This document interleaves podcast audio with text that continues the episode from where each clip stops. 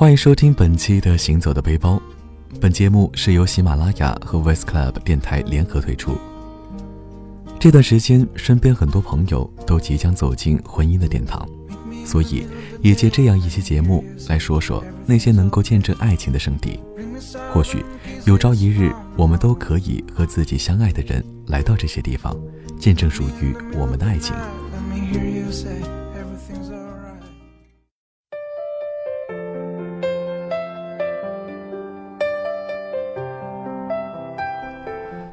前段时间有一条新闻引起了很多人的注意，也感动了很多人。在二十世纪五十年代，中山镇高滩村有位叫刘国江的青年，爱上了大他十岁的俏寡妇徐朝清。为了躲避世俗的闲言碎语，两人私奔到了一个叫半坡头的深山老林的半山腰。他们在这里安家立业，生儿育女，过着野人般的生活。后来，为了老伴出行方便，刘国江用了五十六年的时间，凿出了爱情天梯。当听到这个故事的时候，相信很多人和我一样，为这样一个动人的爱情故事所打动，也感叹在如今这样一个时代，我们依然能够看到这样一个活于世外桃源的故事。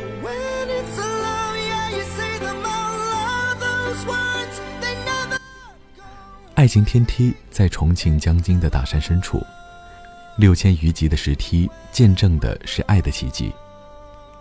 真正的爱情是相守一生的平凡，爱情的真谛不在于轰轰烈烈的炙热，而在于经得起流年的打磨。如今，两位主人公已经青山长存，他们的儿女回到山里，回到见证两位老人爱情的屋子，经营着简单的餐饮。刘国江的三儿子说：“他只是希望游客不远千里而来，累了能有个休息落脚的地方。”爱情天梯所深藏于的大山四面山是国家四 A 级旅游景区，以奇山异水、红石、后文四大景观资源著称，主要以望乡台、土地岩、龙潭湖、红海、珍珠湖等核心景区组成。共一百二十八个景点。望乡台瀑布高一百五十八米，宽四十八米，是我国迄今为止发现的单极落差最大的宽幅瀑布，有“中国最美十大瀑布”的美誉。瀑布周围森林环绕，瀑布形似星形，因此也被称为“天下第一星”，是全球最大的自然形成的瀑布类新型丹霞景观。泛舟在不远的龙潭湖上，穿梭于青山绿水之间，寻觅桃花源。美丽的山水总令人心情大好。龙潭湖长三千米，宽约百米，是天然形成的高山堰塞湖。四面山集山水林瀑十于一身，融幽险奇雄秀为一体，集千瀑千姿。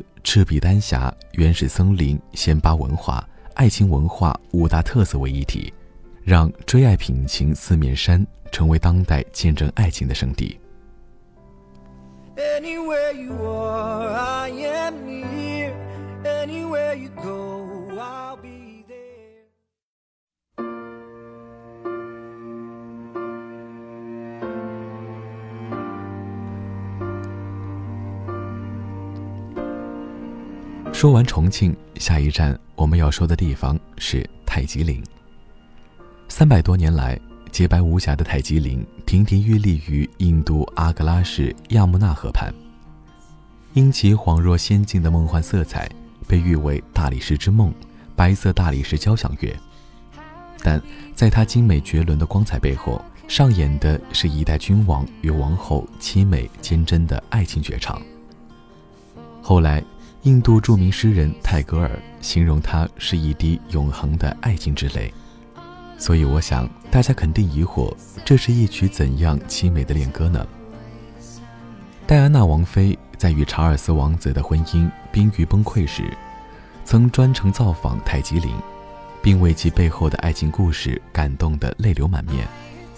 如今，为了见证那段刻骨铭心的爱情，每年有近三百万游客不远万里来此朝圣。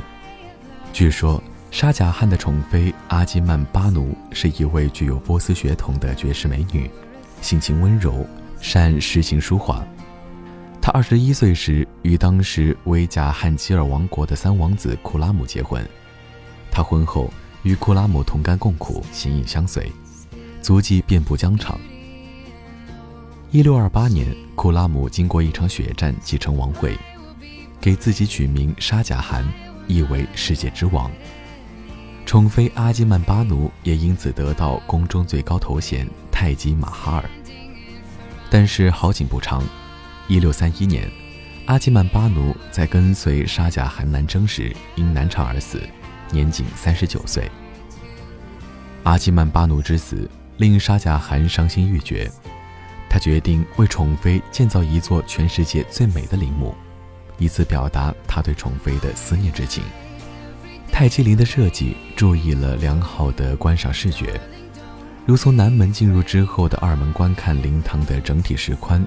与从二门到灵堂立面前沿的距离正好相等，这时的视觉水平为五十四度，恰与人眼的自然水平视觉张角相近，是理想的观测位置。若距离再远，次要的景物进入视野太多，主景不能突出；距离太近，则难管主景全貌。沿着步道走向陵园中心处，视高为七十点五米。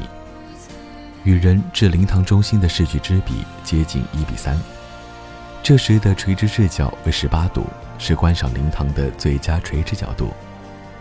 泰姬陵在早、中、晚所呈现出的面貌各不相同，早上是灿烂的金色，白天的阳光下是耀眼的白色，而在月光下又成了温柔的蓝色。因此，泰姬陵成为世界上唯一一个早、中、晚票价不一样的景点。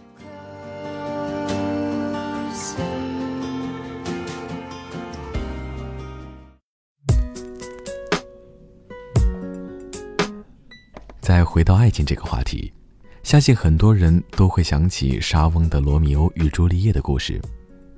那么，就让我们去到罗密欧与朱丽叶的故乡——意大利的维罗纳。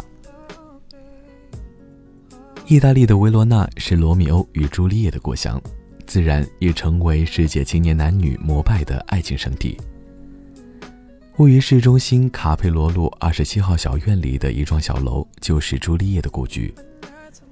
院内正面竖立着一尊真人高矮的朱丽叶青铜雕像，亭亭玉立，深情又略带哀怨。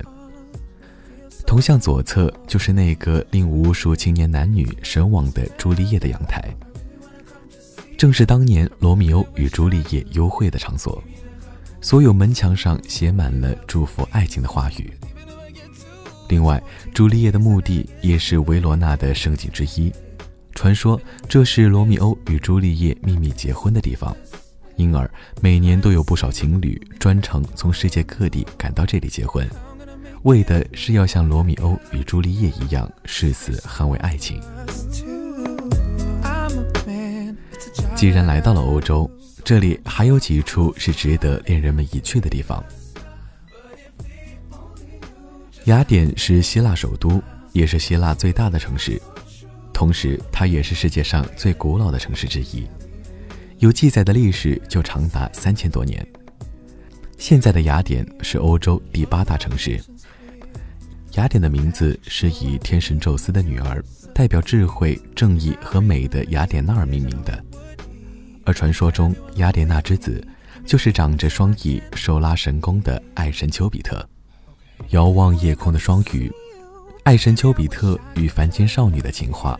仿佛成了耳畔最轻柔的呼唤。法国的普罗旺斯也因其世界闻名的薰衣草故乡，而成为了人们心目中的爱情圣地。得名于影片《屋顶上的轻骑兵》，普罗旺斯还是欧洲的骑士之城。意大利骑士安杰罗为革命事业逃到这里，知遇之恩使绅士与淑女宝琳娜的邂逅，成就了一段乱世情缘。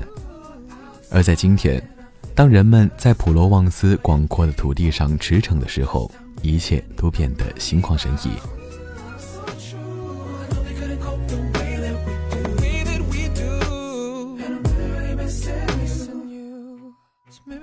最后一个要和大家推荐的地方就是吴哥寺的爱情阶梯。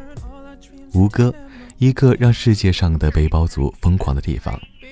当一个个风尘仆仆的行者出现在吴哥面前，总会被重重的一击呆立在那里。历史的厚重总是在瞬间让人震撼。吴哥吸引人的大部分归咎于它本身具有的神秘色彩。我们通常称的吴哥窟，实际上是指大吴哥和小吴哥两个部分。大吴哥是当时修起的王城，占地辽阔而气势磅礴，因此也被叫做吴哥城。小吴哥是寺庙，因此也叫做吴哥窟。如果要细细而完整的观赏这两个地方，似乎有些强人所难，因为在四十五平方公里的范围内，散布着六百多处古代建筑，是世界上最大的宗教建筑群。吴哥寺是这里保存最完好的建筑群之一。通向主塔的台阶被称为“天堂的阶梯”，高十三米。几乎与地面垂直，攀登时必须手脚并用地爬上去，所以也很考验两人相互扶持的默契。其实这个阶梯是心酸的。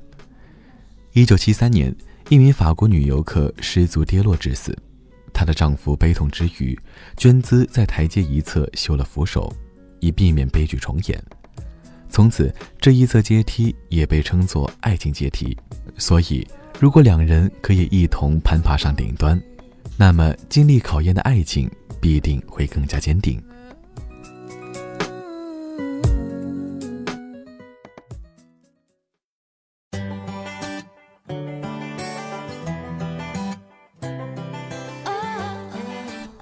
好了，相信通过本期节目，大家在和另一半一起旅行的时候，应该会多一些选择了吧。但我相信，其实最重要的是和谁在一起，而不是去哪里。希望有情人终成眷属，也希望那些能够走进婚姻殿堂的朋友，都能够一生相伴，永远相随。好了，本期的节目就是这些。我是揭阳，这里是行走的背包，我们下期见。